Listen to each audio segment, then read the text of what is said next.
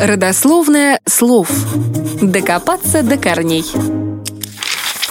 В электронном почтовом ящике почти у каждого есть папка «Нежелательная почта», куда вручную и автоматически складываются письма. Чаще всего они носят рекламный характер. А еще их всех роднит то, что мы не просили никого присылать нам эти сообщения. Борьба со спамом – неприятная, но неизбежная часть интернета. У нас нет информации о том, как раз и навсегда с ним покончить. Зато мы можем рассказать, откуда вообще взялось это слово – спам.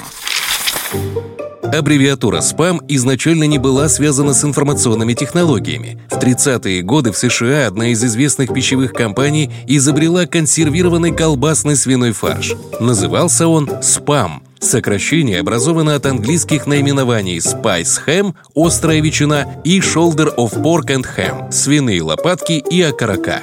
Удачный и нестандартный дизайн банки, ее прямоугольная форма и желто-синяя расцветка привлекали покупателей. Да и сам фарш был вполне съедобным. Продажи шли средними темпами, но все изменилось, когда в дело вмешалась Вторая мировая война.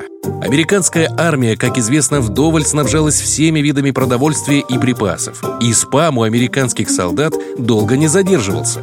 Обочины дорог, вдоль которых наступали американцы, были завалены желто-синими баночками из-под спама. Часто их выбрасывали закупоренными, так как солдатам не хотелось таскать лишнюю тяжесть, и они освобождались от спама. Ну а после войны фирма Хормел столкнулась с неожиданной проблемой.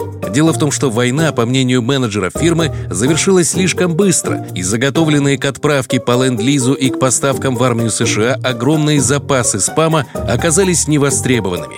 Тогда хитрые маркетологи Хормала решили провернуть первую в истории рекламную кампанию. Слово «спам» лезло в глаза буквально отовсюду. Радио и телевизор, газеты и журналы, плакаты и баннеры. История умалчивает, удалось ли распродать огромную партию колбасного фарша, но изрядно надоевшее гражданам слово «спам» прочно вошло в обиход для обозначения чего-то ненужного и весьма назойливого.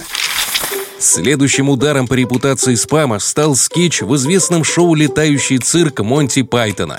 По сюжету в ресторане все блюда содержали спам, иногда в качестве двух-трех ингредиентов.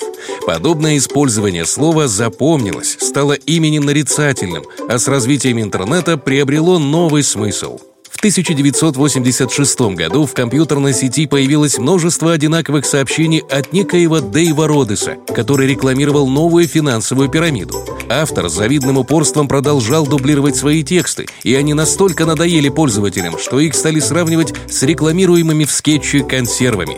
Так за словом «спам» закрепилось новое значение, позднее перешедшее в компьютерную терминологию для обозначения назойливых рекламных рассылок. Компания Hormel даже пыталась судиться с фирмами, использующими слово «спам» в своих названиях, но проиграла все суды.